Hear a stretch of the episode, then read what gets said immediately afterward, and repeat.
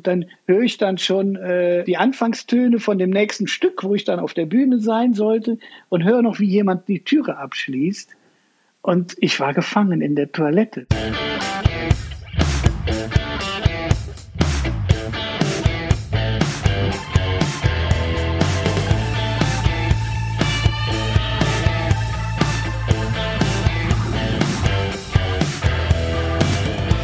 Nonstop Nomsen macht Laune. Nonstop Nomsen Folge 34. Servus und herzlich willkommen.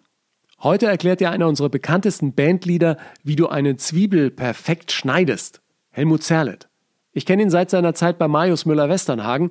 Du hast ihn sicher mal bei Harald Schmidts Late Night gesehen und ich darf seit Jahren als Moderator des Lea Award mit ihm arbeiten, was ein großes Vergnügen ist. Helmut schreibt viele Soundtracks, unter anderem für Neues vom Wichser oder Sönke Wortmanns Der Vorname. Gerade hat er Detlef Bucks neuen Film Die Bekenntnisse des Hochstaplers Felix Krull vertont. Im Podcast spricht Helmut über seine ersten verrückten Jobs beim Zirkus Roncalli, von denen nicht mal ich wusste. Er lüftet das Geheimnis seiner Nachtarbeit und erklärt, warum Musik weit mehr mit Kochen zu tun hat, als du vielleicht denkst. Viel Spaß. Grüß dich, Helmut. Na, ja, das war ja mal wieder der Klassiker, ja. dass die Kinder sofort merken, wenn man weg muss. Echt, das ist ja jetzt abends, du bist ja sowieso so ein Nachtarbeiter, oder? So ist es. Und dann waren wir ja verabredet für 9 Uhr. Und ähm, ja, als wenn die Kinder das spüren, dass man eine Verabredung hat, die bleiben dann einfach länger wach. Und dann wollte ich mich schon heimlich aus dem Zimmer schleichen. Papa, nein. Wie, wie alt sind die jetzt? da muss ich wieder zurück. Ähm, Katharina wird in ein paar Tagen fünf. Ja. Ob das die große, die kleine ist? Die Kleine, die, die ist gerade zwei geworden. Ja, also du, du hast alle Hände voll zu tun. Ich habe dich gerade schon schlürfen hören. Das heißt, du, du trinkst Tee auch so wie Wein? Also ein Connoisseur? Ja, beim Tee ist es wohl eher die Temperatur. Ja. Ich habe aber gleichzeitig auch noch ein Glas Wein. Du kannst die Temperaturen das ist abgleichen. Der, der Abendwein. Ja, ja ist genau. der Abendwein. Aber wie, wie, ist eigentlich dein Zeitplan, wenn du an Filmmusik arbeitest? Äh, du, du machst ja heute Nacht auch noch ein bisschen was. Ab wann ja. wirst du dann so richtig äh, kreativ? Also es, es gibt zwei Zeiten, die sind super für mich. Das ist einmal früh morgens und spät abends tagsüber ist halt immer so viel los, dann rufen Leute an, da muss man einkaufen, dann die Kinder da und ja, und das ist äh, ja auch, ich arbeite ja zu Hause. Ach, guck mal, die Opas Uhr hat gerade geklingelt, eine halbe Stunde haben wir gerade. Ähm, ich arbeite ja zu Hause und für Kinder ist es unheimlich schwer, das äh, nachzuvollziehen, dass Papa auf der Arbeit ist. Die ist im Keller dann, ne? Ein Stockwerk tiefer sozusagen. Ich arbeite im Souterrain und die arbeiten in der Hochparterre. Äh, die, die, die wohnen und spielen in der Hochparterre. Ja, arbeiten müssen und, die noch äh, nicht, ja. Nee, arbeiten zum Glück nicht. Äh, aber ähm, ja, und dann ist es halt für die, ah, der Papa ist wieder da. Ja. Wenn ich nur mal kurz hochgehe, mir ein Brot oder ein Wasser hole oder irgendwas. Dann, oder das Büro ist dann ganz oben in der Galerie. Also wenn ich dann mal da hoch muss, irgendwas ausdrucken oder irgendwas holen, ja, auch dann ist es sehr schwer, den Kindern begreifbar zu machen. Ich bin eigentlich nicht zu Hause. Ich ja. bin eigentlich nicht da. Aber das macht man dem Kind klar. Und du schläfst dann manchmal am Vormittag, oder? Holst dann ein bisschen nach, was in der Nacht verloren geht? Ja, das musste ich heute machen, weil äh, ähm, um halb fünf wird die große, kleine wach und äh, sagt, es ist mir zu dunkel und macht dann äh, das Licht an bei sich. Und das war doch recht hell. Die hat so eine kleine Wolke direkt über dem Kopfkissen. Und im Moment machen wir es so, wir gewöhnen die gerade an, dass die äh, wieder äh, in, ihrem Kinderzimmer schläft. Und naja, und dann schläft sie oben im, im äh, Doppelbett, im Etagenbett und nicht unten. Und dann kriege ich das ganze Licht mit. War dann bis halb sechs wach. bis mir dann irgendwann eingefallen ist, wir haben doch noch so eine Dämmerungsleuchte im Gang. Die habe ich dann da rausgeholt und dann versucht irgendwo in eine Steckdose und das hat mich so wach gemacht, diese ganze Aktion, dass ich dann quasi bis halb acht, bis der Wecker geklingelt hat, zum Kita-Besuch, quasi mehr oder weniger wach lag und dann heute Morgen dann äh, mit drei Stunden Schlaf irgendwie doch ein bisschen unausgeschlafen. Ja, dabei hast du wahnsinnig viel zu tun. Aktuell steht Felix Krull vor der Tür. Da bist du mit dem Komponieren und Aufnehmen schon fertig. Jetzt habt ihr aber die Tage irgendwie Abnahme. Die Bekenntnisse des Hochstaplers Felix Krull, ein Klassiker im Prinzip, genau, ne, von genau. Thomas Mann, ja, ja. neu verfilmt von Detlef Buck. Äh, zufrieden mit der Musik oder bist du einer, der bis zum Schluss nochmal gerne nochmal noch was umtüfteln würde? So ist eher zweiteres, weil ich äh, habe jetzt hier die Pro Tools Session in 5.1, also sprich im Surround Sound.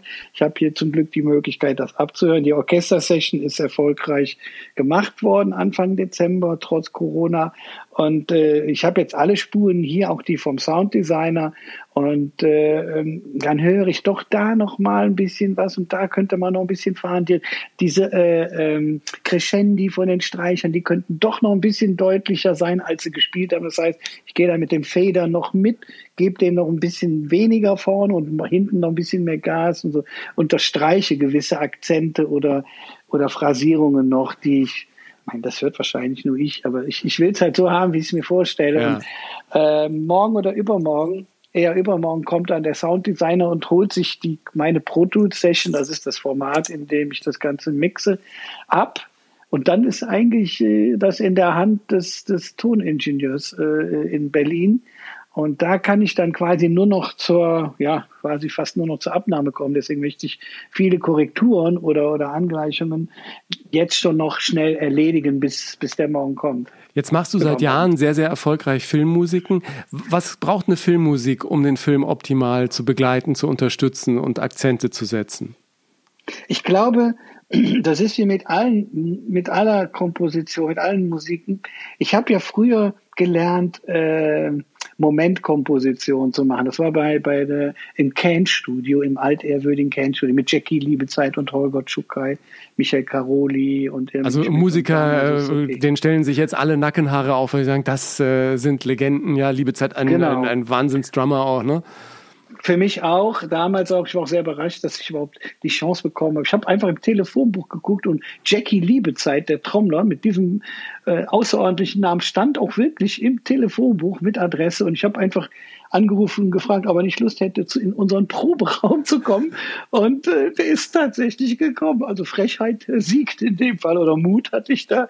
Und das war ein Idol für mich. Das war die Band, also neben Kraftwerk zu der Zeit und Tangerine Dream, Popul Vuh, äh, die quasi äh, das war die Crème der, der, der deutschen äh, Avantgarde-Rockmusik. Das war jetzt auch progressive Musik, kein, kein Schlager oder sonst was. Und da war ich natürlich total stolz. Aber da haben wir halt gelernt, zuzuhören. Der, der, äh, der, der Jackie sagte immer, ähm, beim Musikmachen ist es erstmal wichtig zu hören und dann zu spielen und nicht umgekehrt.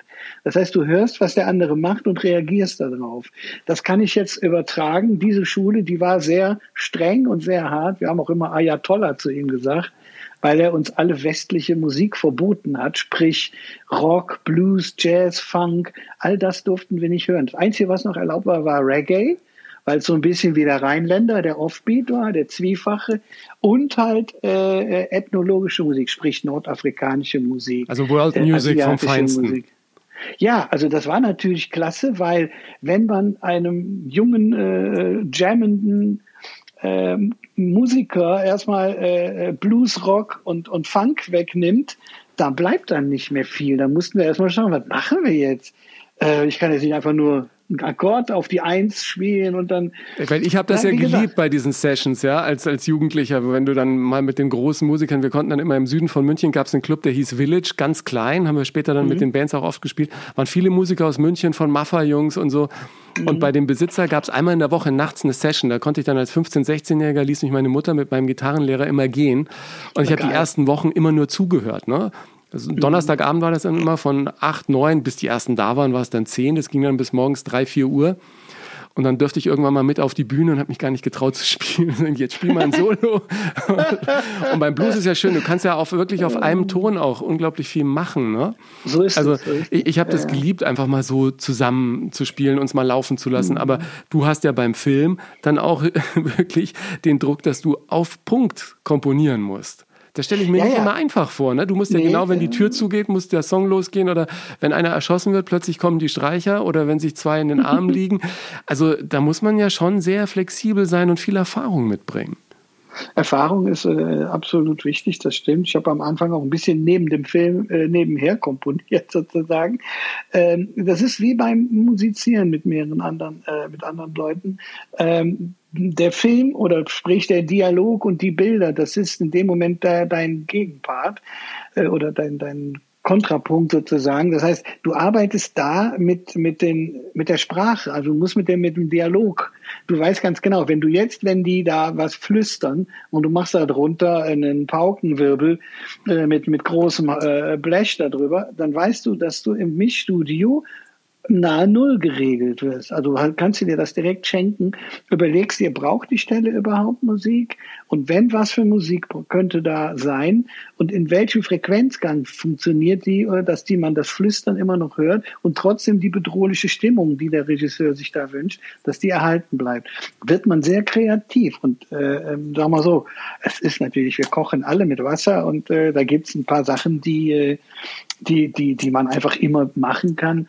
Äh, das Reizvolle daran ist, dass man eben nicht immer wieder dasselbe macht. Ja. Immer, für mich ist es so, jedes, jeder Film ist für mich wie ein neues Kind, was einen ganz eigenen Charakter hat und wieder ganz anders erzogen werden muss und äh, äh, wo man auch ganz anders mit umgeht. Das heißt, ähm, oft funktioniert das nicht, wenn man mal einen erfolgreichen Film gemacht hat äh, und überträgt diese Komposition jetzt auf einen anderen Film, weil man denkt, auch die oder oder der Regisseur, der dann deine Musik da vielleicht äh, gehört hat und sagte, ja, so eine Musik will ich auch haben. Das funktioniert nur bedingt. Es muss dann schon immer wieder was Neues für den Film gemacht werden. Das ging mir bei, äh, bei meiner ersten Begegnung mit Margarete von Trottern, ganz tolle Regisseurin auch, bin absolut Kult.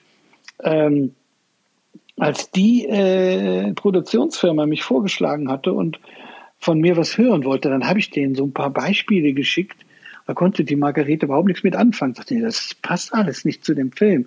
Und dann habe ich äh, ihr auch gesagt, ja, ist klar, ist ja auch für einen anderen Film gemacht. Dann gib mir doch mal ein paar Schnipsel, wo ich schon was zusammenschnitt, dann, dann mache ich was dazu. Dann habe ich mir das angeschaut und hatte dann auch direkt Ideen, die ich umsetzen konnte.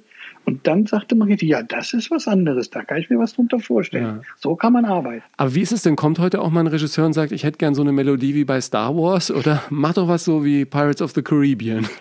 Ja, ja, klar, sicherlich. Äh, das, das, das gibt's schon.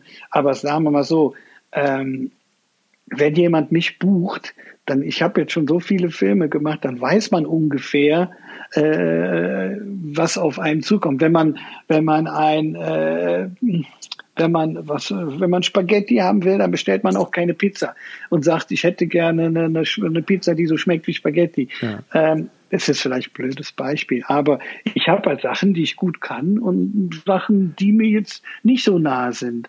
Ähm, natürlich kann ich auch, wenn ich will, mir so einen Sound hinstellen, wie Zimmer das wählt. Das ist auch eine Frage der Instrumentierung. Aber äh, der Regisseur bekommt da natürlich nie meine 100 Prozent. Ja. Weil äh, wenn er 100 Prozent haben will, dann muss er zu Hans Zimmer gehen. Ja. Ich bin ja dann immer nur die Kopie. Und, du, du äh, sagst ja von dir, ja, ja, du sagst ja von dir selber, was mich total überrascht hat. Ich bin eigentlich gar kein so guter Keyboarder. Und, so ja, ja. und ich konnte am Anfang nie was nachspielen, deswegen habe ich selbst komponieren gelernt. Genau, ist das genau, echt genau. so?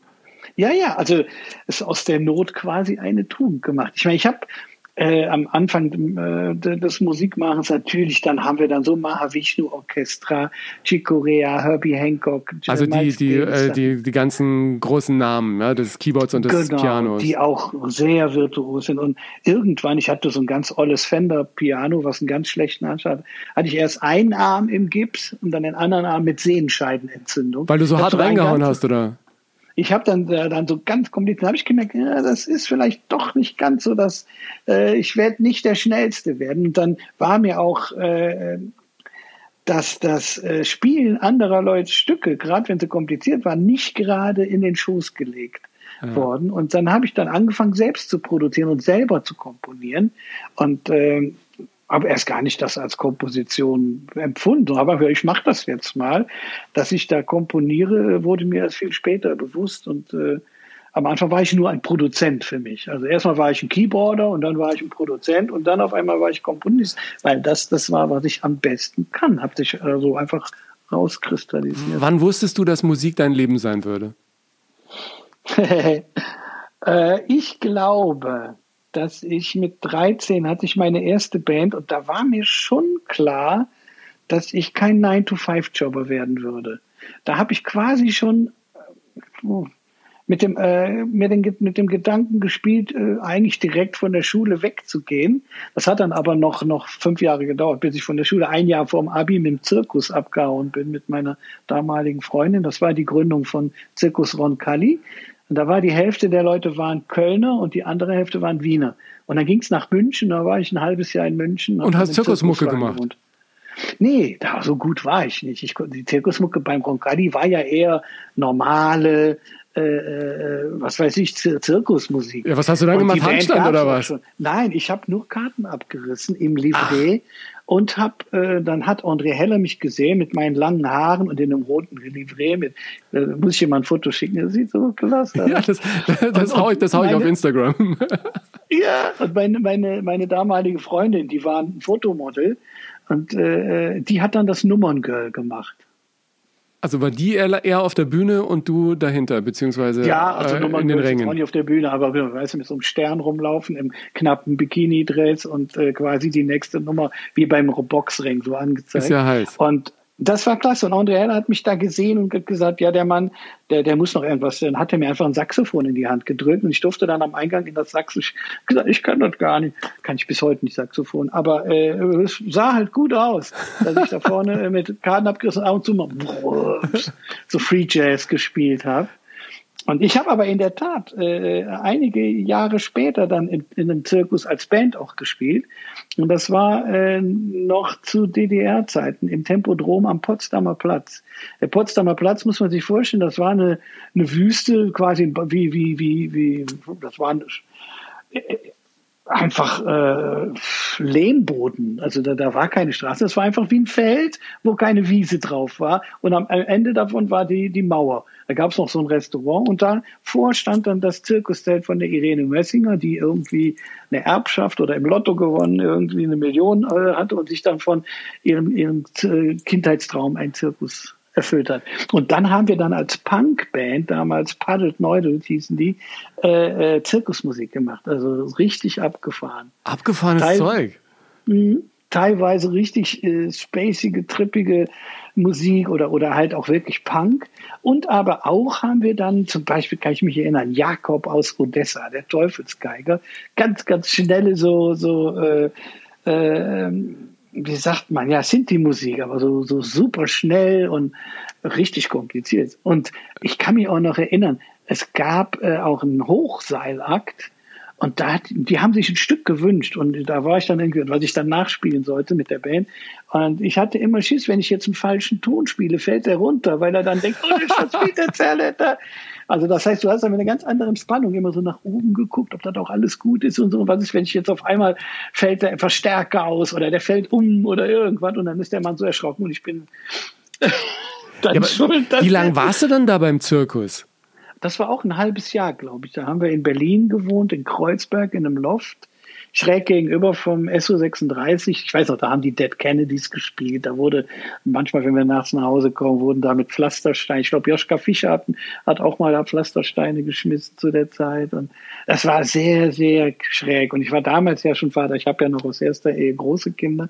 Da war die Kleine gerade ein Jahr alt und das war schon sehr speziell, weil in Berlin war immer alles super, wie sagt man, alles super, super. Sie waren super äh, schwul, super, äh, äh, wie sagt man, äh, aggressiv oder super, oder super auf Droge irgendwie. Und ich kam dann da an und war verheiratet mit einem Kind. Du warst der Spießer das, eigentlich das unter war, all dem, ja, oder? Ich war der absolute Nullnummer da. Also das, die erzählten mir, welche Drogen man äh, nimmt, äh, um das und das zu erreichen. Und ich habe gesagt, nö, ich, ich bin jetzt hier Vater. du, du, bist mit, dann aus Berlin wieder weg, ne?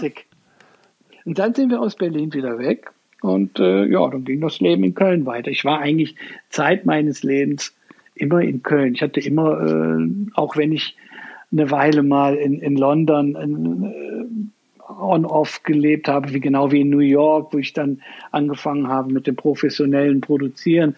Äh, da war ich dann auch mal ganz lange weg und irgendwann war dann die Telefonrechnung teurer als ein Fluch, sodass ich die Familie habe nachkommen lassen. Ähm, damals gab es ja noch keine Handys und nichts, da musste man dann über den Teich zu telefonieren war wahnsinnig. Ja, aber da war New York ja da auch noch eine, äh, eine wahnsinnig gefährliche Stadt, oder? Dann in den 80ern, als du da warst. Ja, das war 86, Mitte der 80er. Teilweise ja, also in die äh, Bronx oder, oder Harlem war schon, oder auch äh, Lower East Side war da noch nicht so posch wie heute. Das war damals wirklich noch lauter Lofts, aber wirklich Fabriklofts noch. Und wie kommt der Kölner überhaupt dahin? Waren. Weißt du, wie kommt der Bitte? Kölner plötzlich nach New York? Eine lustige Geschichte. Ich habe mal, äh, als ich zum ersten Mal äh, gedacht habe, so jetzt gehe ich mein Studium, mach mal, was ich will, ans alleine, dann habe ich mal Simbabele aufgenommen, die Grundzüge dafür, wo dann eine Woche später kam dann Rebob Kwakuba, einer, einer meiner, auch einer meiner Idole.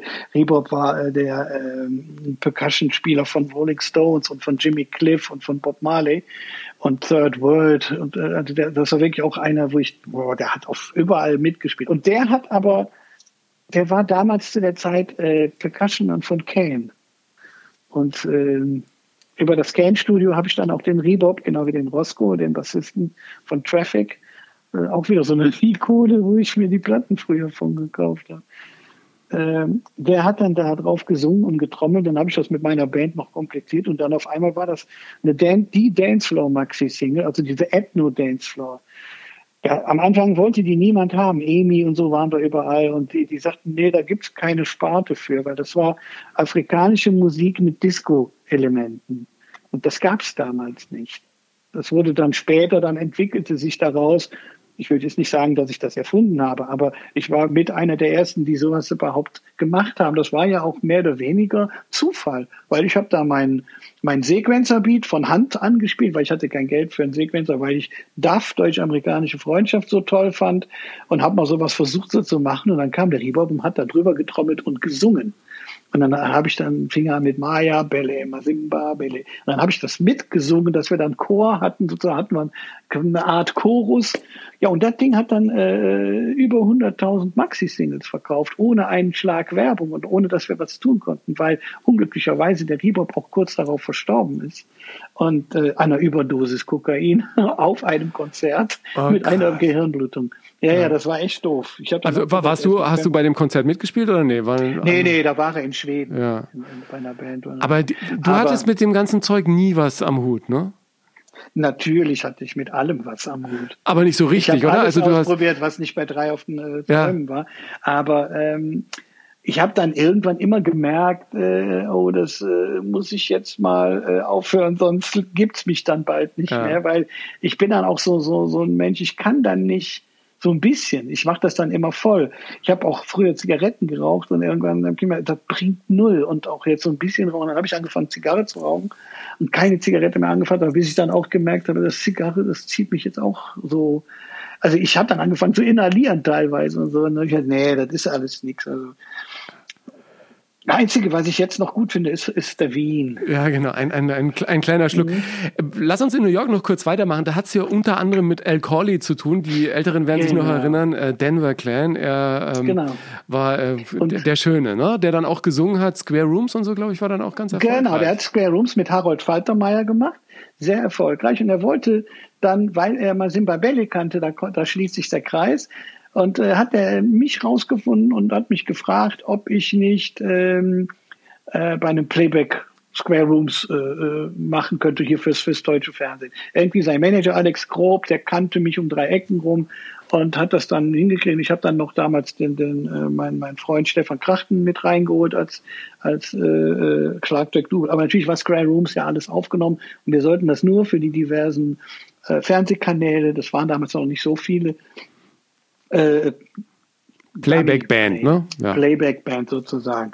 Aber er kannte natürlich meine Arbeit, äh, dann auch, habe ich ihm vielleicht auch mal was gespielt und so. Und äh, dann hat er mich dann gefragt, ob ich nicht Lust hätte, seine Platte vorzuproduzieren in New York. Und äh, da war ich natürlich sehr geehrt und das war, wie gesagt, Mitte der 80er Jahre, da hatten wir hier noch drei Fernsehkanäle und äh, da gab es einmal die Woche Formel 1, hieß das, äh, eine Sendung, wo eine Stunde lang Musikvideos waren. Ich kam da an, da war eine, in, in eine Stadt, die 24 Stunden äh, wach ist und wo man rund um die Uhr Musikvideos gucken konnte. Das war für mich, ich habe gesagt, ey, es gibt hier einen Sender, der macht nur MTV. Und da gab die, da wurde quasi immer nur Dire Straits, Money for Money Nothing for und äh, Scorpions gespielt. Das war äh, immer abwechselnd quasi so. Also die Scorpions waren da sehr, sehr populär, wo ich dachte, Hö? Ja, das war die Zeit ja, hier mit okay, Still Loving so. You ja, ja. und äh, genau. Worldwide Live, das Album gerade draußen. Ne? Madison Square Garden, glaube ich, halt fünfmal so nacheinander ausverkauft, ja. Ja, Wahnsinn. Ja. Und äh, äh, da wurde mir erstmal bewusst, äh, was über den Tellerrand hinaus da so geguckt wird und ja. wie man uns Deutschen da sieht. Und ähm, da die Vorproduktion sehr, sehr erfolgreich war und die fanden das halt toll, haben sie mich dann gefragt, ob ich es nicht ganz produzieren will. Das ist da habe ich natürlich gedacht, boah, Wahnsinn. Äh, durfte ich dann in die Stapfen von Harold Falter treten. Äh, das war, aber gut, ich habe mir dann gedacht, gut, ich suche mir überall gute Berater. Und da habe ich damals, äh, mein, weil ich ja viel vorher in London war, äh, war für mich London das Mekka für Tonaufnahmen. Und äh, da kannte ich auch gute Studios.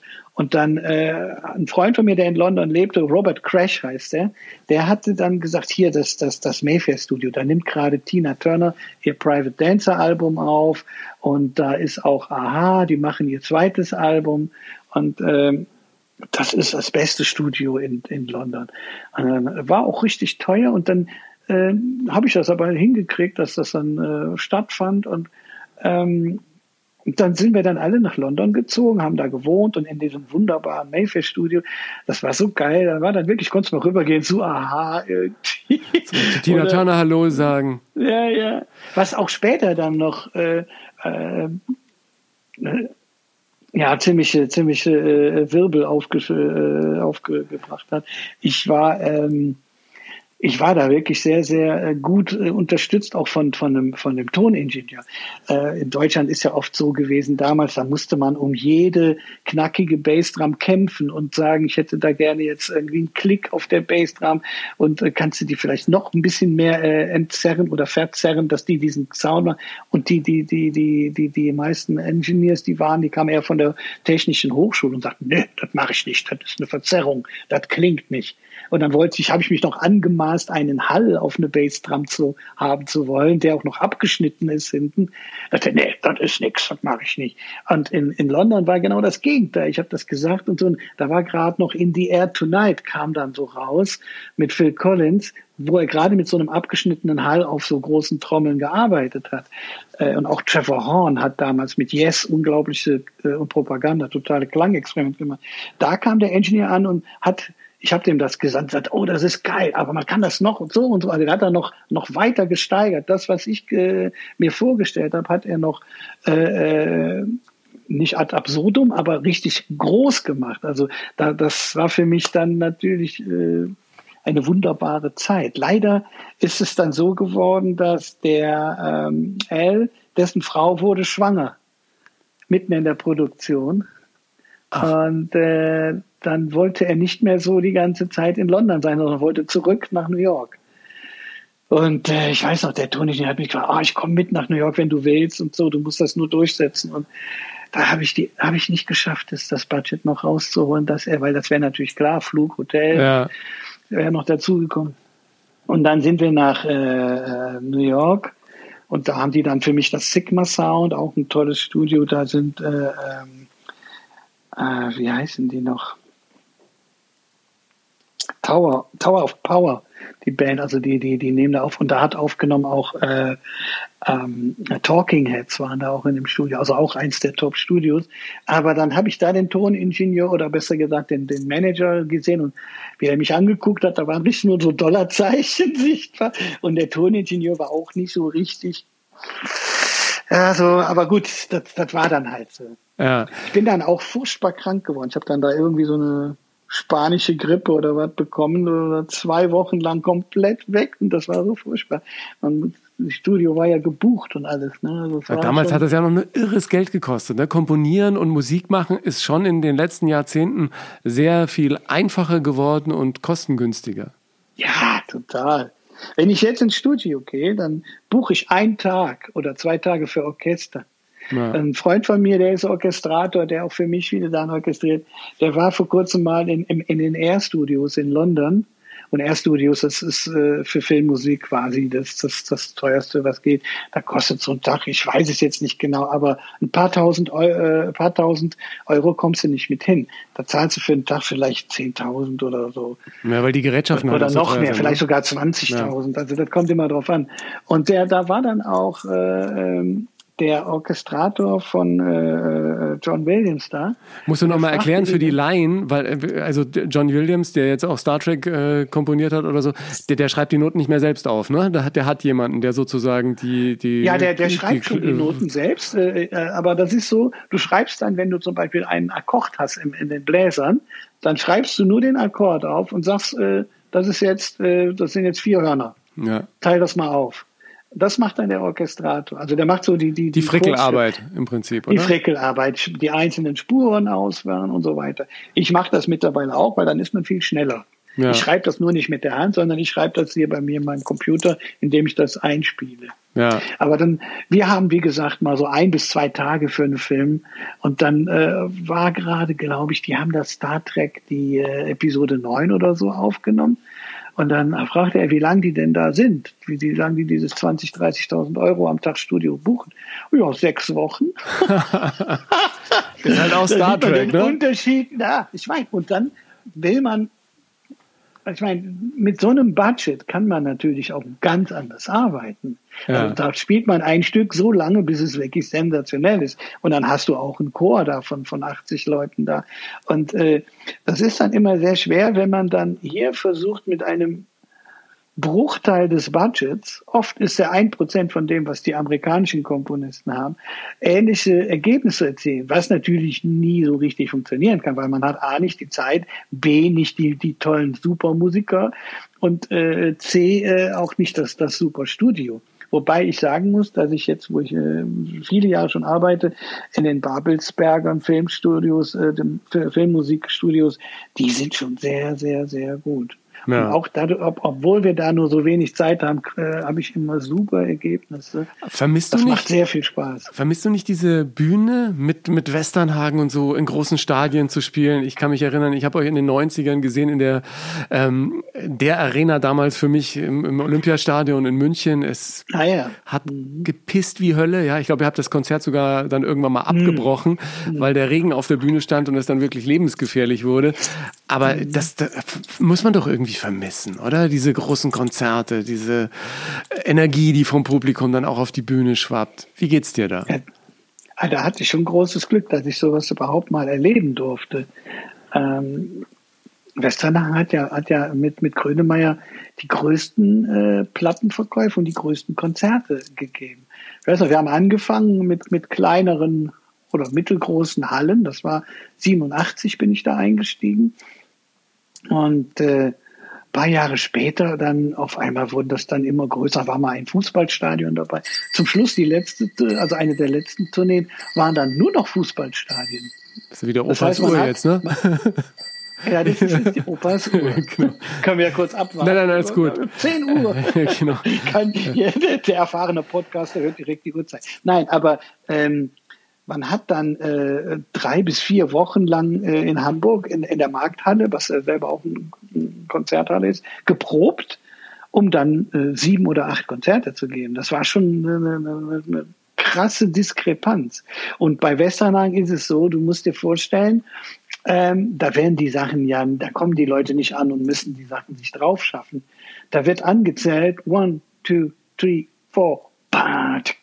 da wird die, das Stück direkt perfekt gespielt, weil jeder, der da rankommt, kann seinen Part. Hast du dann Der am Anfang die genau Noten bekommen oder hast du dir das einfach raushören Nee, müssen? Noten kriegt man da nicht. Man, man hört sich das alles selber raus. Ja. Was auf der Platte war. Jetzt hatte ich natürlich auch auf den Platten mitgespielt. Ist einfacher. Auf dann. den meisten. Und äh, aber dann kam zum Beispiel die, der Neuauftrag, kam der, der Trommler von, von, von, von Paul McCartney, der natürlich kein Western kannte, die mussten, aber das saß alles so, wir waren ja teilweise 12, 13 Mann, aber das hat sich angefühlt wie ein Trio, weil es so leer war, wenn da so ein Akkord gespielt wurde und der, der, das war wie so ein super flauschiges, großes Bett für den Marius. Und das, das Problem war, dadurch, dass wir das so gut konnten, Marius aber sich dann natürlich ein bisschen einarbeiten musste und auch natürlich mit der Stimme ist immer anders, haben wir die Sachen immer und immer wiederholt. Ja. Und nach einer Woche schleichen sich dann Flüchtigkeitsfehler ein. Das ist, weil du das ja schon so oft gespielt hast und dann äh, machst du irgendwas, weil du schon gar nicht mehr richtig bei der Sache sein kannst. Und äh, dann kommt eine kleine Nervosität. Ah nee, so geht das nicht. Wir müssen das richtig tight und so weiter. Und äh, dann, dann hat man dann sich selbst oh Scheiße, was mache ich da? Und dann, dann wurde es wieder ein bisschen schwieriger. Und dann natürlich wieder besser, aber äh, man hat sich dann wirklich die Konzerte herbeigesehnt, weil wenn du die ganze Zeit nur für dich selbst spielst in der Markthalle, dann ist das schon äh, anstrengend. Aber es ist wenigstens ein anderer Probenraum, als wir damals hatten, weißt du, wo es irgendwie müffelt und wo du denkst, ja, die Teppiche müsste man jetzt ja, auch mal genau. wieder auswechseln. Und der hat da wieder in die Ecke geascht, ja. Ähm, dieses eine Konzert, bei dem ich war im München Olympiastadion, das wirklich ein, ein Unwetterkonzert war, das äh, muss für euch auf der Bühne äh, wirklich nicht ganz ohne gewesen sein, weil es blitzte und es donnerte und da ist jede Menge Elektrik. Und ich habe ja gehört, dass Marius dann hinter der Bühne gesagt hat, komm, wir gehen jetzt raus, jetzt wird weitergespielt. Und dann irgendwann aber einer äh, von der Technik kam und sagte, jetzt könnt ihr wirklich nicht mehr weiterspielen. Ja, ja, ja. ja. Kannst du dich so da noch erinnern? Das war so, ja, ja, klar, klar. Das war oft, äh, ähm, war oft, also gerade die Open-Air-Sachen waren schon, schon manchmal sehr, weil wenn der Wind dann auch noch so reinblies, mir taten den allererst Mal die Leute draußen leid, die da alle da in, in ihren Regencapes da trotzdem noch äh, gefeiert ja. haben. Äh, aber da oben war halt schon, äh, wenn da so eine Lache auf einmal sich bildete und da haben wir auch gedacht, äh, zum Glück bin ich Keyboarder und muss jetzt hier nicht rumhüpfen. ja, gut, deine Kabel aber, liegen da ja auch drin, ne? Das ist schon klar. Ja. Also so ganz ungefährlich ist es nicht. Hast du mal so einen richtigen Bock gebaut bei so einem Live-Konzert vor Tausenden von Menschen? Wo dann alle sagen, oh, ja. oh was hat denn der Zerle ja, da? Klar. Natürlich, einige. Aber äh, einen kann ich mich erinnern, äh, es, es, es gab bei einer, bei einer, bei einem, bei einem Konzert halt auch Open Air, das war, glaube ich, Niedersachsenstadion. Und ähm, da war ein, eine Stelle, wo ich zwei Stücke nichts zu tun hatte. Und die Konzerte, muss man sich vorstellen, die gingen manchmal bis an die drei Stunden. Und da hatte ich wohl zu viel getrunken und musste dringend auf Toilette pieseln. Und ähm, ich gehe dann hinter die Bühne und suche eine Toilette. Wo sind denn hier die Toiletten? Ja, ja, musst du da lang gehen. Okay, ich gehe da lang habe dann auch endlich das Ding gefunden und auch mein Geschäft erledigt und dann höre ich dann schon äh, äh, die Anfangstöne von dem nächsten Stück, wo ich dann auf der Bühne sein sollte und höre noch, wie jemand die Türe abschließt. Und ich war gefangen in der Toilette. Die Putzfrau hatte quasi alle, alle, also die Außen, nicht jetzt der, der reine Raum, sondern ja. der ganze Raum.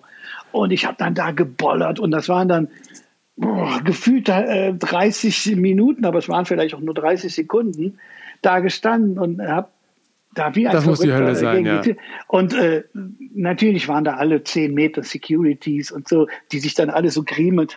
und äh, und äh, ich kam dann auch so mit Ach und Krach noch und habe dann noch schnell so den ersten Akkord und aber von dem Moment an gab es immer bei Open Airs oder überhaupt äh, immer hinter der Bühne äh, drei oder vier äh, Pixie-Klos, Dixie-Klos, wo man dann direkt mal schnell hingehen konnte, ohne dass man da kilometerlang latschen musste. Und äh, Ähnliches ist mir auch passiert. Da war ich rechtzeitig in der Zeit, auch bei so einer Stelle, und da äh, hatten die einen Security, der mich nicht kannte. Und ich hatte meinen Umhängeteil All Areas natürlich nicht an auf der Bühne. Den Backstage-Pass, ja. Aus.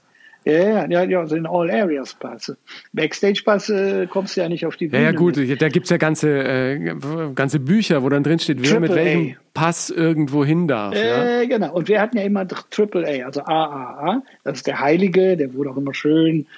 Äh, aber wie, wie, gesagt, während der, während der Show habe ich den irgendwo der, äh, auf, auf, der Orgel liegen oder so, habe da nicht dran gedacht mit den Einzelnen. Und äh, ich muss da hin die fangen jetzt an und die brauchen mich. Ja, ja, das kann jeder sagen. Aber es hat dann, doch irgendwann noch geklappt, ne? Rein. Ja, kam zum Glück dann der, der Tourmanager und hat dann gesagt, hey, der muss los, lass den. Oh, Entschuldigung. Ja. Ich weiß mal, dass Giannanini das passiert ist, dass sie nicht in, auf ihr eigenes Konzert gekommen ist, weil sie durch den Haupteingang rein wollte. Die hatte wohl irgendwo was verpennt und auch ist blöd. auch nicht. Und dann sagte die, okay, dann gibt's heute kein Konzert. ich nicht dabei. Wir warten das jetzt aus. Und dann irgendwann merkten die dann auch, das könnte die sein, die spricht Italienisch und haben sie noch Bilder geguckt. Und dann haben sie sie doch reingelassen. Zum Glück, zum Passiert. Glück. Was, was mich ja total gefreut hat, ich war ja schon als Jugendlicher auch immer jemand, der gerne mal Backstage ging äh, bei irgendwelchen Konzerten.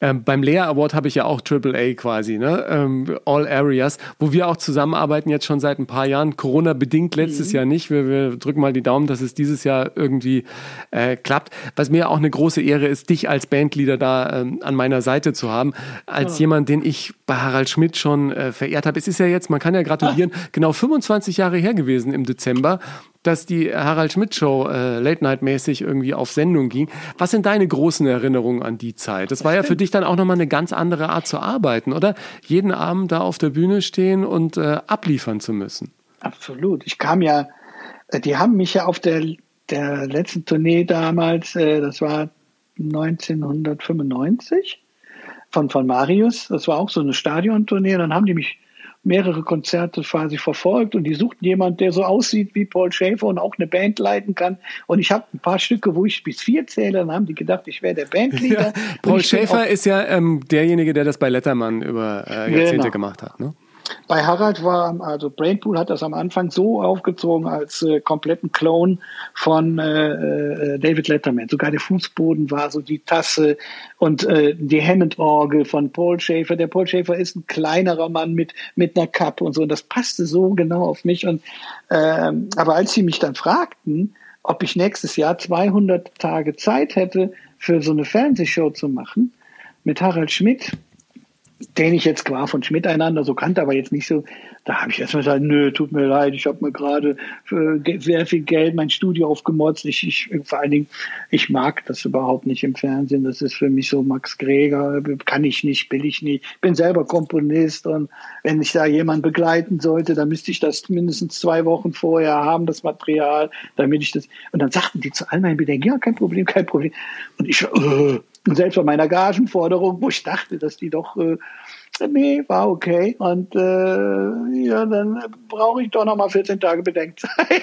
und dann habe ich dann äh, mich bei meinen damaligen äh, Westernhang-Kollegen, weil es kam ja direkt im Anschluss, so ein bisschen schlau gemacht. Und die sagten mir, da, man muss dazu sagen, die, die Westernhang-Band, die war fast ausschließlich amerikanisch-englisch. Und die äh, sagten mir dann, oh, ist doch eine super Chance, da kannst ja mit B.B. King spielen und all sowas. Grace Jones und so. Ne. Habe ich gesagt, ah, da hat's bei mir Klick gemacht. Stimmt. Ich komme dann ja. Und da die mir ja dann auch gesagt haben, ich habe die Freiheiten, meine Musik, also meine Vorstellung von der, von der Musik zu machen. Ich habe dann bewusst kein Letterman äh, mir angeschaut, äh, weil ich wollte nicht die Musik von Paul Schaefer hören, weil ich wollte da nicht dasselbe machen. Hm. Und ich weiß noch, die erste Pressekonferenz im Kapitol, da kam dann die Sprache dann, ja, was für eine Musik stellen Sie sich dann da vor? Und dann sagte er halt, ja, da, da wird am besten mal unser Bandleader sprechen. Und da fiel mir nichts ein. Da habe ich ein, ein, irgendwas gelabert. Irgendwie äh, der, der, der, der Reporter, der mich gefragt hat, musste selber grinsen, weil ich habe quasi äh, fünf Minuten lang äh, nichts gesagt. Und äh, weil ich auch wirklich nicht wusste, was auf mich zukommt, weil ich wusste ja gar nicht, wie wir das machen. Und äh, aber ich hatte dann doch einen Plan, weil ich wollte dann mit meinen Techno äh, äh, arbeiten, das heißt mit Loops und mit mit mit uh, Drum Machines und, und Sequencern, aber gleichzeitig auch eine kleine Band, eine siebenköpfige Band mit Bläsern, aber von eine Leuten, kleine genau siebenköpfige genau Band, ja. Ja, also kein keine Big Band, ne? So wie man das so, ja klar, ist schon viel, auf jeden Fall. Und ähm, beim Lea haben wir fünfköpfige Band. Die ist auch schon groß. Aber klingt aber wie zwölf, ne? Also von daher. Ja, das, klingt äh, auch wie viel. Ja, ja, ja. Wir haben zwei Keyboarder. Das ja, natürlich dann. Das gibt ordentlich aber gut. Und äh, dann äh, dachte ich, okay, dann ist das eine Chance. Probier's mal aus. Und äh, da am Anfang ja auch die Kritiken so waren, dass man gedacht hat, ach, das geht eh ein halbes Jahr und dann wird das wieder abgesetzt. Da habe ich äh, gedacht, okay, mach's einfach mal. Und das war natürlich schon so das war keine Woche on air. Da haben sich die Leute auf der Straße umgedreht. Ist das nicht der von der Schmidt-Show und so? Ich meine, ich habe davor 10, 15 Jahre äh, ausverkaufte Fußballstadien gespielt, aber war natürlich nur ein Punkt hinten auf der, auf der, auf der Bühne. Und in dem Moment, wo du dann vor einem Millionenpublikum im Fernsehen auch bei Harald war ich ja nicht dauernd im Bild, da war ein paar Sekunden mein Bild. Auf einmal äh, war mein Name dann äh, in aller Munde. Und äh, ich war dann auf einmal auch zu, zu, in meinem Leben noch nie so, äh, das habe ich auch noch nicht so gehabt, dass man auf einmal auf der Straße erkannt wird oder getuschelt wird oder jemand. Was fragt, ich ja irgendwie total, total, cool fand, du wurdest ja dann auch immer wieder eingebunden und so, so wie wir das ja beim Lehrer dann ja. auch immer wieder gemacht haben. Man kann immer einen guten Spruch von links und so. Und mhm. dann, ich habe gehört, eine der erfolgreichsten äh, Ausgaben dieser Sendung war die, in der ihr äh, euren Porsche neue Reifen aufgezogen hat. also deinem Porsche, der ja immer wieder Gesprächsthema auch war. Ja, ja, da, da äh, ja, klar, hat klar. irgendwie Programm gefehlt, oder? Porsche-Fahrer, klar. Ich habe ich liebe Porsche, weil das für mich die besten Autos sind, die's, äh, die man so kaufen kann. Und ähm, habe auch lange Jahre eingefahren, immer wieder. Und äh, wenn die Witzelage dünn war, sprich, wenn nichts besonders Spannendes passiert, dann, ach Helmut, fahr doch mal dein Auto auf die Bühne, lass uns Reifenwechsel machen oder sonst irgendwas. Winterreifen Und aufziehen. Das, Genau, genau, Winter, äh, genau. Das war schon äh, sehr speziell. Ja, weil Jetzt du im Moment bin ich, äh, bin ich ja, äh, warte ich auf Porsche, dass die, die sind ein bisschen hinterher, aber das ist, äh, das ist ja mit der kompletten äh, deutschen Automobilwirtschaft, dass die kein Wasserstoffauto äh, oder zumindest ein Elektroauto anbieten, weil so dieses Hybrid, das ist so, Nichts halbes und nichts Ganzes, ne? Ja, du bist nee, ich aber, hatte so einen Hybrid und der ist direkt immer leer. Also pff, ja. macht nichts. Die verbrauchen mehr als ein anderes Auto. Du bist ja so ein ähm, wirklich ein, ein, ein, wie ich finde, im besten Sinne des Wortes ein Lebemann. Du genießt gern, ihr fahrt äh, gern in Urlaub, du trinkst gern ein Gläschen Wein und du kochst auch unglaublich gern, wie ich weiß. Wir haben ja schon ein paar Mal äh, mhm. zusammen am Herd gestanden. Glaubst ja, du, dass Kochen und Musizieren viele Parallelen haben? Also diese Kreativität aus Zutaten wie Tönen oder, oder Lebensmitteln, ja. was Vernünftiges kreieren. Ich, ich finde, das ja, hat schon ja, große Parallelen, oder? Ja, es ist wie bei mir, als wenn du, wenn du ein Album produzierst. Ähm, man lernt dann schnell, äh, also als ich damals gefragt wurde, äh, du wirst jetzt Produzent ne, mit Al Corley, da wurde mir klar, ich kann das nur schaffen, wenn ich die besten Leute nehme, die ich kenne und die besten Studios, also die besten Zutaten. Genauso ist es beim Essen ja auch. Du kannst halt äh, mit mit billigen Dosen Futter äh, Tiefkühlzeugs, äh, nicht, ich will es nicht generalisieren, aber du, du brauchst gute Zutaten, um gutes Essen zu machen. Und dann ist es auch fällt schwer, dann, dann wirklich was zu machen, was, was nicht gut schmeckt. Da muss man dann schon ganz schön äh, aber dieses Experimentieren, zusammensetzen und nehme ich davon was und da was Tolles. Und ich bin halt über dieses ja, ich war ja sogar mal bei einer, bei einer, bei einer, bei einer, bei mehreren Gourmet-Zeitungen auch als Redakteur und auch als Reporter tätig und habe dadurch auch ganz viele Sterneküchen kennengelernt, auch habe mal äh, Sterne-Kochkurse getestet. Und dann hat mir Dieter Müller gezeigt, wie man eine Zwiebel schneidet zum Beispiel, wie man daraus Brunoise, Brunoise sind so kleine Würfelchen macht.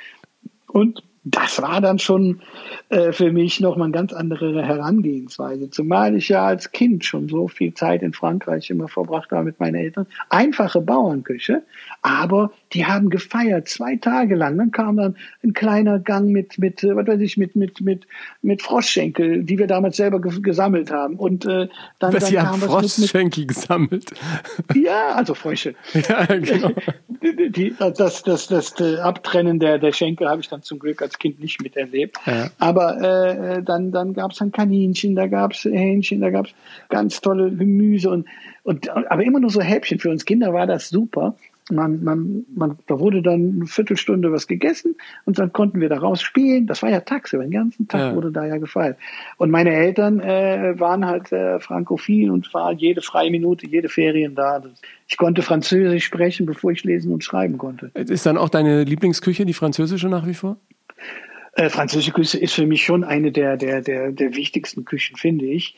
Und ich finde aber, ähm, die deutsche Küche ist mittlerweile auch und die, die, die, die nordische Küche und auch die asiatische Küche. Also du, du, du, alles. Ja, ja, also es gibt so viele gute Sachen. Es ist so, als würdest du mich fragen, welche Musik findest du am besten? Und da Könntest ich auch, auch nicht sagen. sagen ne? Nein, ich kann das nicht sagen. Ich finde jetzt Jazz oder Miles Davis äh, ist das Beste.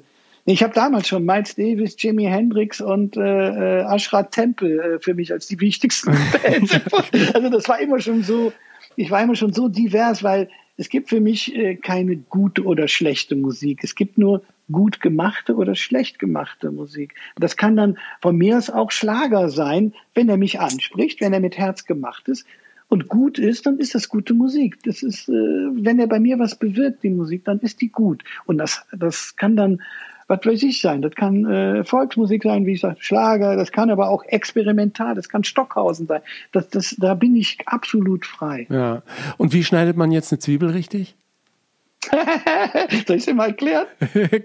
Kannst du vielleicht auch mal kurz machen? Ja, ja, okay. Also man, äh, wenn man Brunoise aus einer Zwiebel machen will, dann halbiert man die erstmal, ja. Also sie wird geschält erstmal natürlich und äh, man lässt aber hinten diesen Strauch dran, diesen kleinen Strunk, so damit ja. man was zum hm, damit man was zum Anfassen hat. Dann halbiert man die, der, der äh, von oben nach unten, legt sie hin und dann macht man drei bis vier Quer äh, Ja. und aber auch noch mal so Ja. schneidet man sie auch noch mal, also so, so vertikal und, und dann setzt du dann deine Hand so an, dass deine Finger nicht äh, abgeschnitten werden können. Ja, mit dem Daumen schiebst du die Zwiebel nach und dann kannst du mit dem Messer an diesen an der Vorderkante deiner Finger immer so leicht ein bisschen nach vorne und dann hast du perfekte Brunoise und ganz schnell. Ja, und du brauchst ein super Messer, habe ich ja immer gelernt von Armin Rossmeier. Ohne So gutes. Messer keine guten Schnittergebnisse. Und es ist gefährlich, mit schlechten Messern zu arbeiten. Und was auch ganz gefährlich ist, wenn du mit einem Brett arbeitest, was rutscht. Du brauchst auf jeden Fall ein Brett mit Gumminoppen oder wenn du das nicht hast, äh, habe ich einen Trick von einem Koch.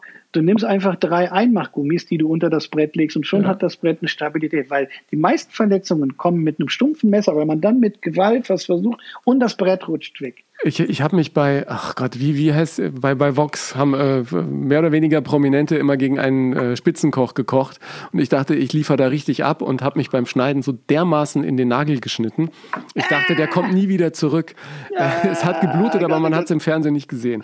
Ähm, da war ich zu, zu schnell unterwegs, so ein bisschen. Gute Zutaten hattest du ja dann auch bei Harald Schmidt, ne? Du hast dir die besten Musiker immer geholt. Absolut. Ich hatte immer sehr, sehr gut. Und da, ist- dass ja über so eine lange Zeit auch eine Fluktuation besteht, weil die, der eine oder andere hat da mal keine Lust mehr da drauf oder der kann nicht, weil der noch anderen. Entschuldigung, gute ich muss mit Paul McCartney spielen. Äh, Tina Turner hat angerufen oder so, ne? Äh, genau. Ich, ich war ja so aufgeregt, ähm, als ich bei Harald Schmidt zu Gast war. Ähm, da haben wir uns ja auch äh, dann kurz gesehen, obwohl man gar nicht viel Gelegenheit hatte, mit dir zu reden, weil da ja wirklich Mhm. so viel Stress und Action ist. Ich war so aufgeregt vorher.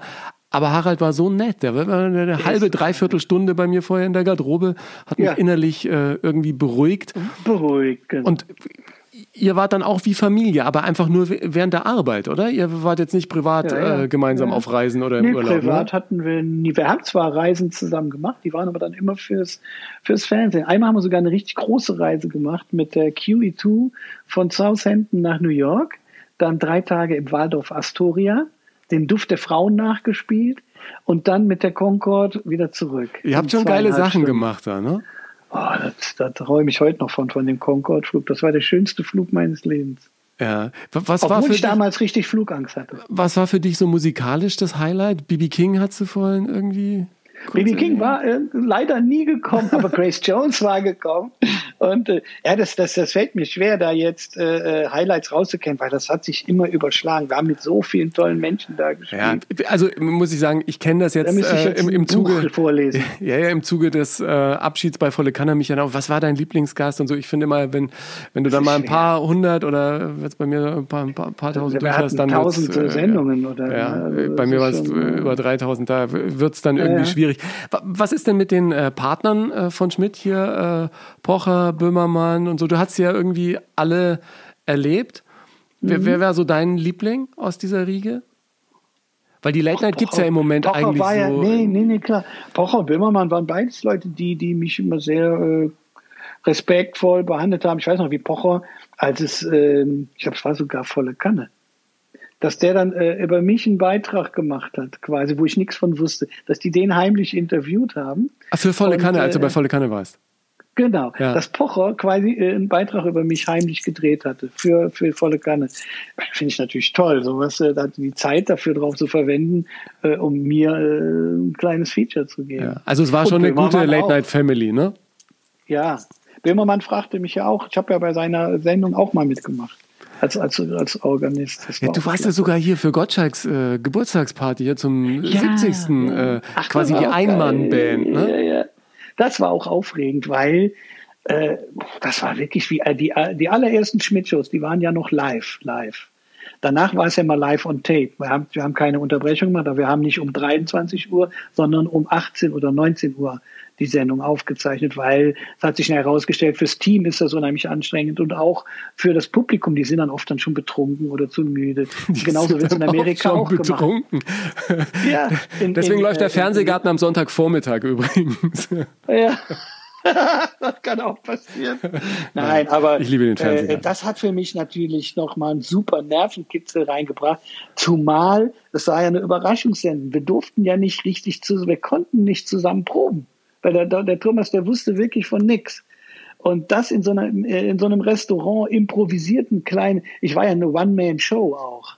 Ja, aber das ist ja cool, ne? Du weißt, auf wen du dich verlassen kannst und hast irgendwie deine Pfeile im Köcher und konntest äh, abliefern. Ich hatte ein ne? paar Pfeile, natürlich bist du, du, wie sagte Frank Elster, man kann nur was aus dem Ärmel schütteln, wenn man vorher was reingetan hat. Ja, so sehe ich das auch. Aber ja, ja, klar, nee, aber trotzdem ist mir da der Arsch auf Grundeis gegangen, als sie dann runterzählten. So, wir sind jetzt live on tape im ZDF und ah, ja, Ich, ich, ich finde sowas ja geil, ne? Die äh, Live-Sendungen ja. habe ich immer am meisten äh, genossen und glücklicherweise ja, war ja bei Volle Kanne fast alles live, weil du dann einfach nochmal so eine extra Portion Adrenalin im Körper hast, ja. Ist genauso wie live mit einer Band spielen und da hast du irgendwie tausend Leute im Publikum äh, oder weiß ich, das Größte, was ich erlebt habe, waren glaube ich irgendwie 1500 oder so.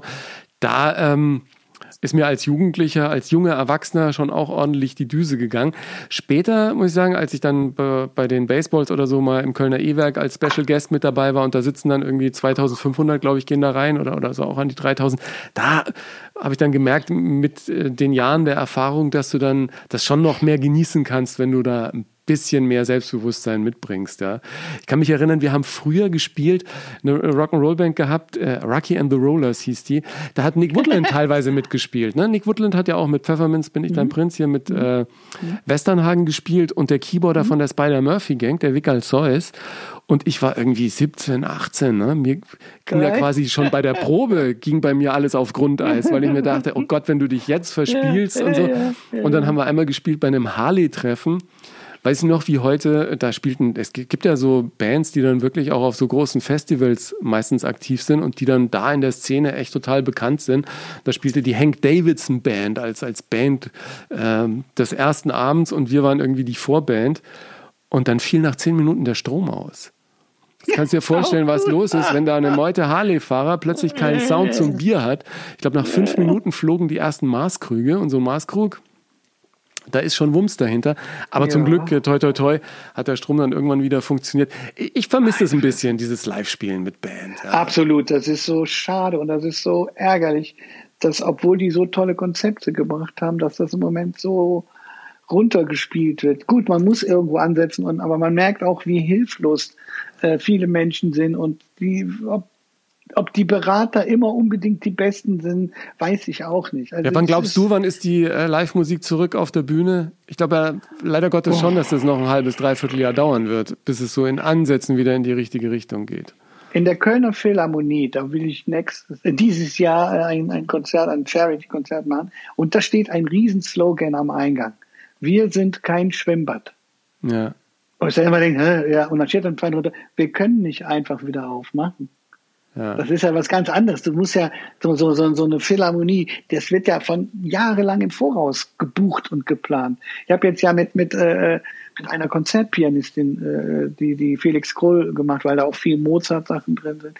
Und äh, die sagt auch, das ist äh, eigentlich äh, muss man jetzt wieder ganz von vorne anfangen. Ja. Und das kann Jahre dauern, bis es wirklich so wiederkommt, wie es war. Und der, der, Lockdown ist ja noch lange nicht vorbei. Das geht ja gerade erst los. Die Wir gucken mal, ob das heute nach beschlossen stärker noch machen. Ja, ja, ob Gut, das äh, nach Ende Januar nochmal weitergeht, ist ja dann die nächste Frage. Ich meine, wir, wir drücken die Daumen all denjenigen, die im Kulturbereich unterwegs sind, dass ja, es äh, ja. irgendwie gut läuft. Ich bin auch gespannt, welche Live-Auftritte dieses Jahr nochmal verschoben werden. Ich hätte jetzt im Januar mhm. zwei gehabt, die sind auch erstmal abgesagt, beziehungsweise werden dann irgendwann nachgeholt. Wann ist auch mhm. da irgendwie noch fraglich. Du machst weiter Filmmusik. Wann ist die Abnahme ja. für Felix Krull? Wann müssen, äh, wir, müssen wir da noch Daumen drücken oder ist es läuft, oder? Ja, Daumen drücken ist ja. immer gut. Ähm, äh, Daumen drücken vor allen Dingen für den Erscheinungstermin wäre schön, weil wann kommt er dann ins natürlich Kino? jetzt noch nicht genau, wann das ins Kino kommt. So. Der ursprünglich geplant war Februar, Ja. aber das ist natürlich jetzt hinfällig. Äh, jetzt im Moment glaube ich, äh, rechnen, denken die so an Herbst, was ja, äh, eigentlich cool sein könnte, aber es können natürlich auch im Herbst wieder mehr Krankheitsfälle geben. Nur ich denke mir, das Problem ist wirklich, was man so liest, sind 90 Prozent der äh, Erkrankten oder der, der lebensgefährlich Erkrankten sind über 70 Jahre, 80 Jahre alt. Das heißt, in den Altersheimen wird ja auch angefangen zu impfen. Und wenn die jetzt auch noch andere Impfstoffe dazu kriegen, sich nicht nur auf einen verlassen, dann kann ich mir vorstellen, dass es vielleicht dann doch in einem halben Jahr äh, schon eine ganz andere Situation ist. Weil wenn es dann nicht mehr so große Inzidenzien Ja. gibt, dann, dann können die auch keinen Lockdown mehr äh, befürworten. Weil ich habe gehört, es gibt hunderttausende Leute, die ihren Job verloren haben jetzt durch die Corona-Geschichte. Wie ist es Das bei dir? Nicht, Wirst du dich impfen lassen?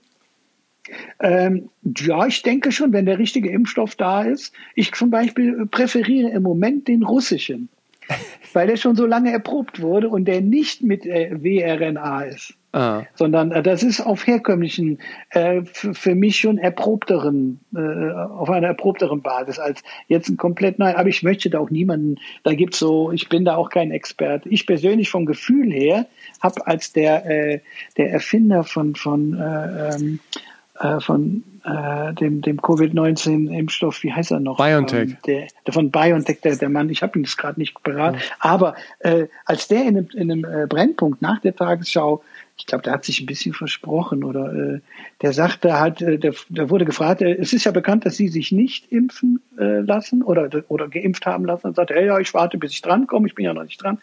Und wie ist es denn mit Ihren Mitarbeitern? Da hat er dann gesagt, er könnte im Moment auf keinen seiner Mitarbeiter verzichten.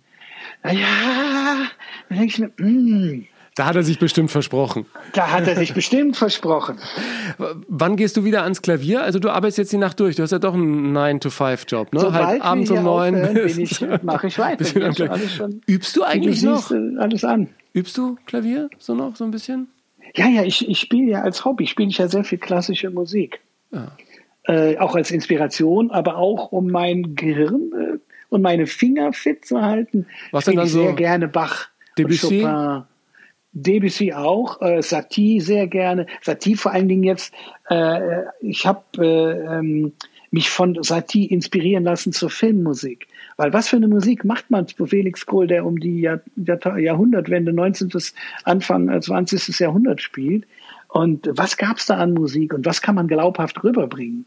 Äh, was haben die gehört? Also die haben jetzt bestimmt keine zeitgenössische Musik gehört wie Debussy, Ravel, Satie, aber die Musik könnte trotzdem einen Satie-Geschmack haben, weil Satie auch so ein für mich so so ein Charakter war. Der hat äh, ganz große äh, neue Musik geschrieben, aber auch genauso in den in den Cabarets gearbeitet, weil er irgendwie überleben musste. Das war, der war nicht so bekannt und erfolgreich wie Debussy und Ravel. Äh, der der musste sich da irgendwie äh, durchschlagen und war auch immer krank und immer alkoholkrank und so. Und äh, der hat ja ganz tolle Walzer geschrieben. Und ich habe viel von ihm gelesen und gehört und habe dann auch, äh, man hört es vielleicht, äh, mich von ihm ein bisschen einfärben lassen. Da bin Ah, ich sehr gemixt. gespannt auf die Bekenntnisse des Hochstaplers Felix Krull, wo alte Musik auf neuen Sound trifft, oder? So ist es. Ja. Helmut, ich würde mich freuen, wenn du so eine kleine Playlist machst. Jetzt klingelt schon wieder der Wecker. Ähm, Wir wir haben die Stunde durch. Ähm, eine kleine Playlist mit deinem ganz persönlichen Best-of aus äh, Songs ja. und Mhm. Sounds, bei denen du mit von der Partie warst. Und äh, pack äh, den alten Franzosen gerne auch noch mit rein. Den was? Den alten Franzosen, oder? War Satie gar kein Franzose, sondern Italiener? Ach, Satie, ja, ja, natürlich. War Franzose, Nein, nein, oder? Franzose, naja, ja, ja, sag klar, ich doch. Klar, klar. In diesem da Sinne. ich dir was rein. Ja, bonjour und äh, äh, genieß den Wein. Ich mache mir jetzt auch eine Flasche auf. Schön, Danke, Helmut. Vielen Servus. Dank. Helmut Zerlett. Die Links zu Helmut und seine Filmografie packe ich dir in die Shownotes. Wenn dich auch die Karrierewege anderer Musik- und Fernsehstars interessieren, wie Kim Wilde, The Boss Horse oder Götz Alsmann, in meinem Buch Erfolgsmenschen findest du eine Menge Geschichten. Die wichtigsten Erkenntnisse daraus gibt's für dich am 18. Mai live im Savoy Theater Düsseldorf. Da ist Premiere des Vortrags zum Buch. Alle Termine, auch für mein Soloprogramm, findest du auf ingo-nomsen.de im Netz. Ich fände es klasse, wenn du diesen Podcast auch mit deiner Community teilst. Hinterlasse gerne eine positive Sternebewertung auf Apple Podcasts. Das würde mich ausgesprochen freuen. Schon mal vielen Dank dafür. Ich bin gespannt auf dein Feedback zur Folge. Poste deine Gedanken gern unter den Beiträgen auf Instagram oder Facebook. Danke dir fürs Zuhören heute und bis zum nächsten Mal bei Nonstop Nomsen.